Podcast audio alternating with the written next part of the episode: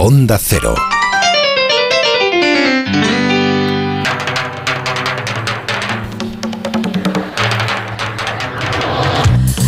Bueno, 15 minutos que pasan de la una de la tarde, consigo esquivar a ese pavo, real tan cariñoso. Pavo real, pavo real. Y está aquí. Feliz José Casillas, ¿cómo estás? ¿Qué tal? Buenas tardes. Qué bien toca el piano Paco Reyes, ¿eh? ¿Has visto el acorde final que, que se ha marcado Paquito Reyes ahora mismo? Sí, sí. Hola Paco, ¿qué tal? Buenas tardes. ¿Qué tal? Buenas tardes. Paco- y está Hugo Condés que también, Hugo Condés estaba tocando la batería en ese momento. ¿Qué tal, Correcto, Hugo? soy más de batería, buenas Más de tardes. batería, buenas tardes. Muy bien. Eh, que- Entre el pavo y esto no hay forma más surrealista de tener un espacio deportivo, pavo, como usted puede observar. lo- lo No, no, que le iba a decir a Pepa que viene hoy guapísima, que te Muchas queda muy gracias, bien, mi que te vida. queda muy bien eh, ese color, esa camiseta. Muy bien. Bueno, camiseta. Algo más es una Oh, camiseta, camisa. Una- es una blusa, Es una Blusa, blusita. blusa. Muy fina, de alta No, no, costura. muy bien, Muchas muy gracias, bien. muchas gracias. Ven más, ven más. Borrasca, sin embargo, ha venido con el cuello vuelto todavía. Pero lleva lana. Hombre, claro, ¿Lo habéis ¿cómo visto? Pero ¿cómo no voy a llevar lana si hoy hacía frío a primeras horas? Claro.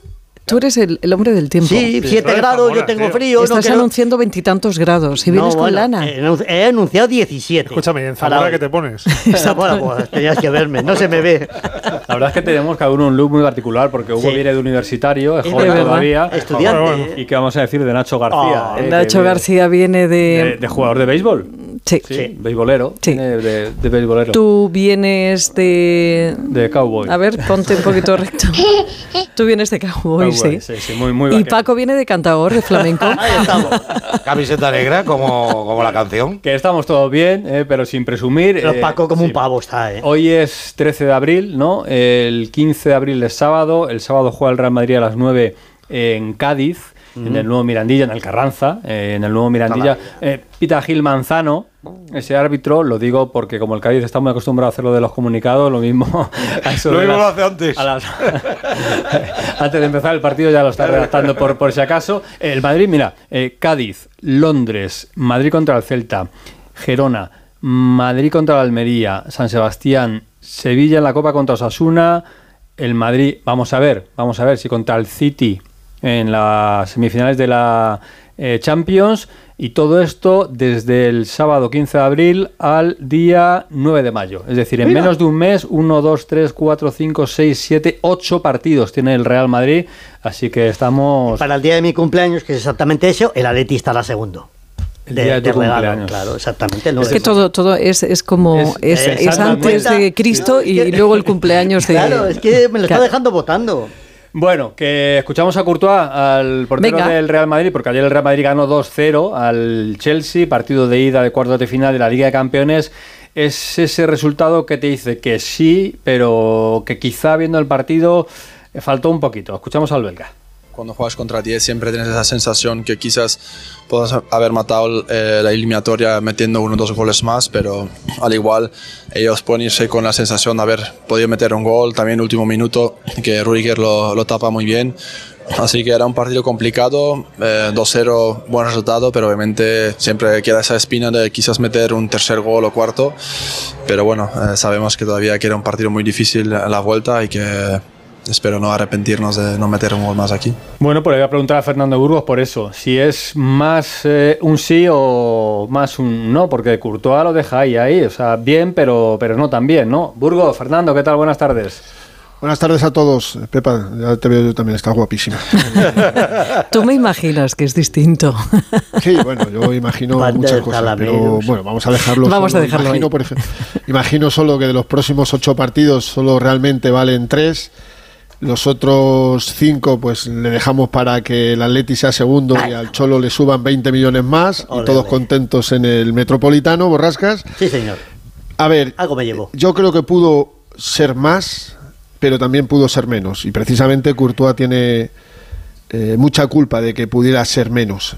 Eh, ese paradón con 0-0 en la primera parte antes del gol de Benzema eh, hubiera complicado mucho más el partido y la eliminatoria. Es verdad que jugar 30 minutos más los 5 de añadido en la segunda parte, 35 con un jugador más al Madrid se le habría que pedir un poquito más, ¿no?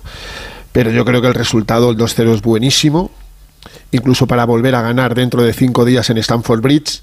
El Madrid hizo un partido clásico de un equipo que tiene esta competición impregnada en la piel, memorizada a fuego, con una experiencia extraordinaria, con un gestor que volvió a demostrar que es un grandísimo entrenador. Por cierto, victoria número 35 en la Copa de Europa de Carlo Ancelotti con el Real Madrid. Solo tiene por delante a un tal Miguel Muñoz con 41.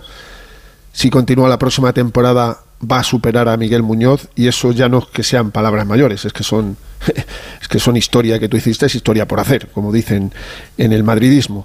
Eh, partidazo de Cross, partidazo de Fede Valverde, otro excepcional de Vinicius Junior. Los de atrás estuvieron todos excepcionales. Carvajal, ya no hay críticas al Pitbull de Leganés, Militao, Álava, Camavinga. Modric también en su papel. Los que salieron desde el banquillo eh, hicieron lo suyo, como Marco Asensio con ese 2-0 en el 73. Ayudó Ceballos. Fíjate si ayudó Rudiger con esa tapada cuando estaba bien Courtois, pero podía haber sido el 2-1.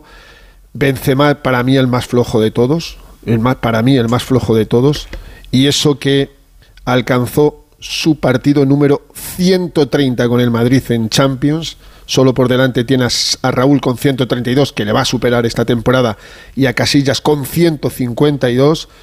Rodrigo, partido, victoria número 100 en 152 partidos. A ver, ganar 100 partidos de 152 es una barbaridad. Pues Rodrigo ya lo ha conseguido, uno de los más jóvenes en hacerlo con la camiseta del Real Madrid.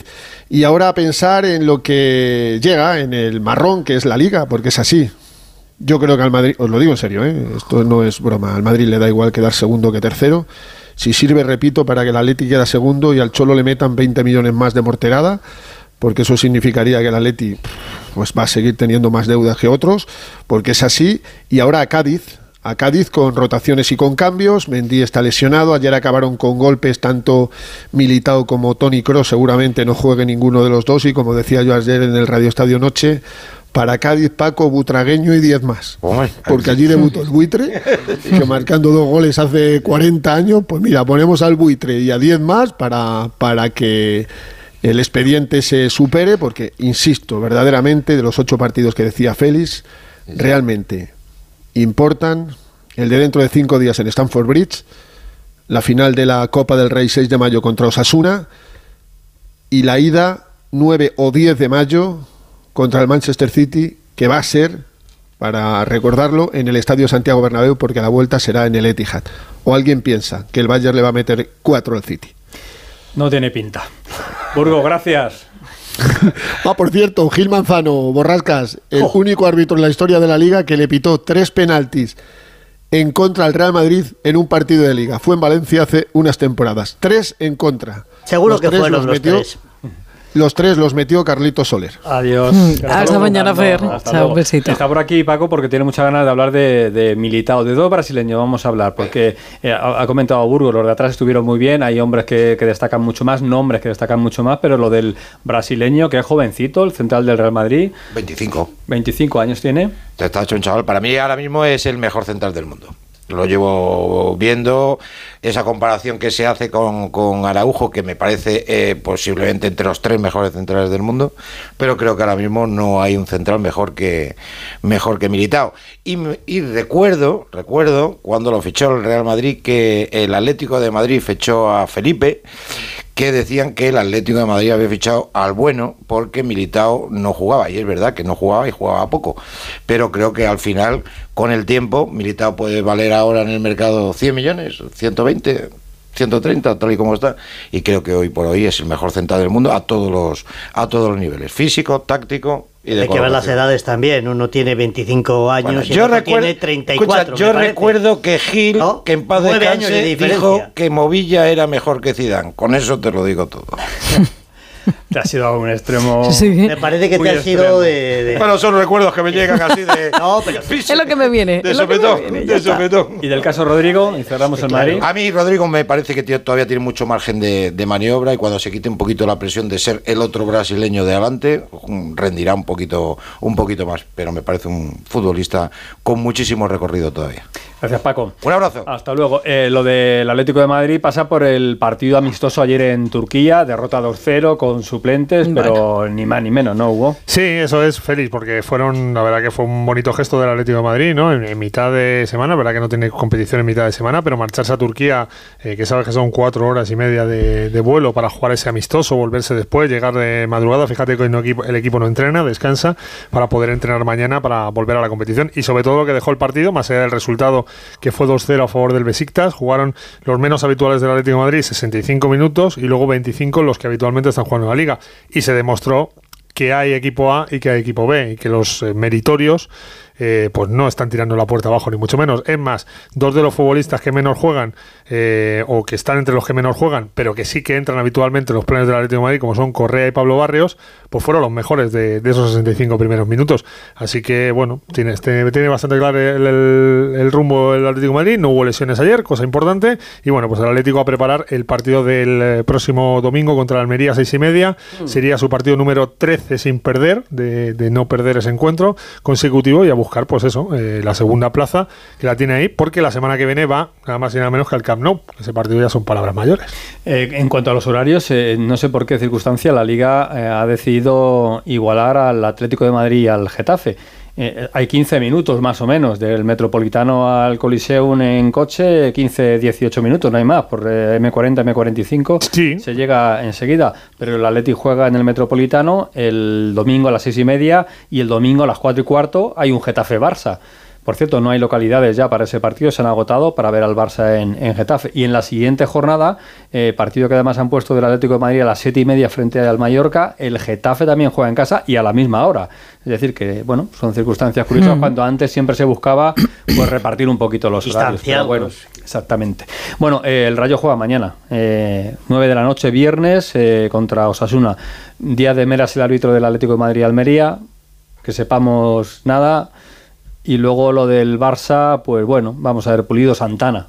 El Barça que hace dos temporadas que no marca en el colisión Alfonso Pérez, ¿eh? así que bueno, es un escenario que al Barça va a perder este no se le da, ojalá, ojalá consiga, porque animaría un poquito al ah. Getafe, le saca de la zona de peligro. Fíjate que pierde y luego gana el se pone a nueve el Atlético de Madrid. Ojo, ¿eh? Ya lo dijimos. ¿eh? Si Coque sale el, domingo diciendo que el objetivo es eh, acercarse al Barça, lo mismo estamos hablando de una cosa, ¿Y quién te dice a ti que dentro de tres o cuatro años aparece una cosa rara y la segunda plaza no te da un título de liga? video.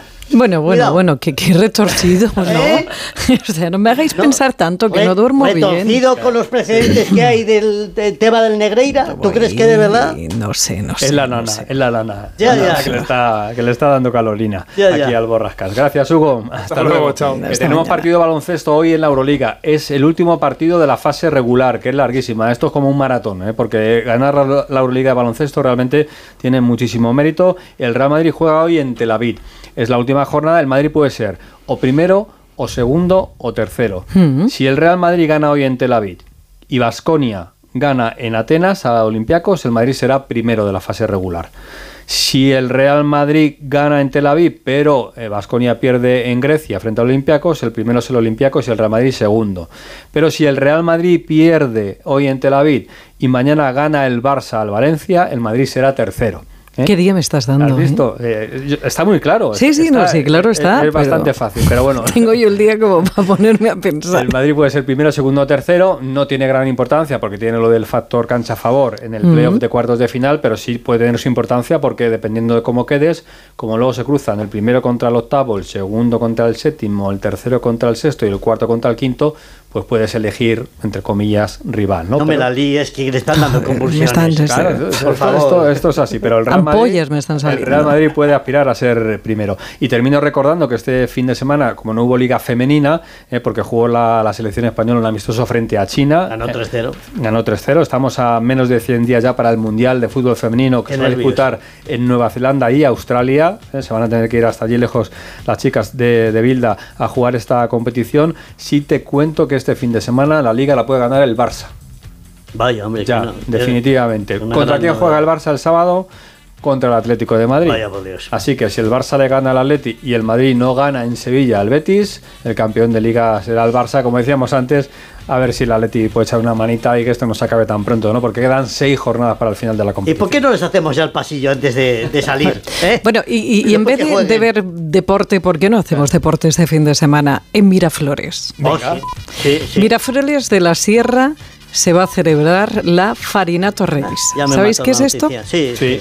Bueno, ¿cómo que sí? ¿Tú Que sabes? sí, perfectamente. Hay Pues buenas una, puestas en una Miraflores, prueba ¿eh? de, de saltar obstáculos Muy complicado. bien, Hombre, claro, muy te lo tenía para las últimas noticias Ah, sí. de hoy, pero bueno, me las has machacado por una eso vez más. sabías que era. Es Claro. el domingo, ¿no? El domingo, bueno, el fin de Sí. semana.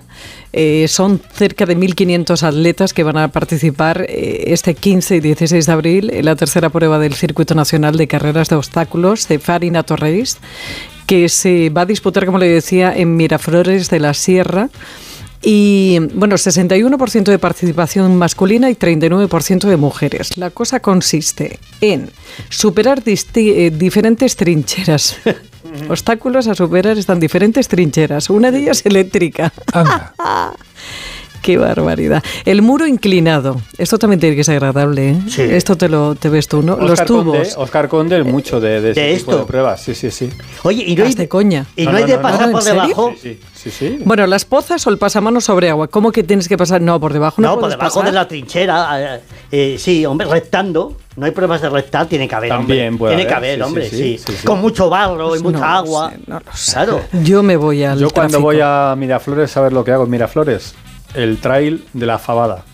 Oh, qué rico. Ah, sí, Que está te- buena allí. Cuando terminas, Buah. te dan una fabadita. Ah, bueno, Haces la prueba y luego te... te dan una fabada. Sí. Es un pueblo precioso. Graciosos. Hasta mañana, Félix. Hasta mañana.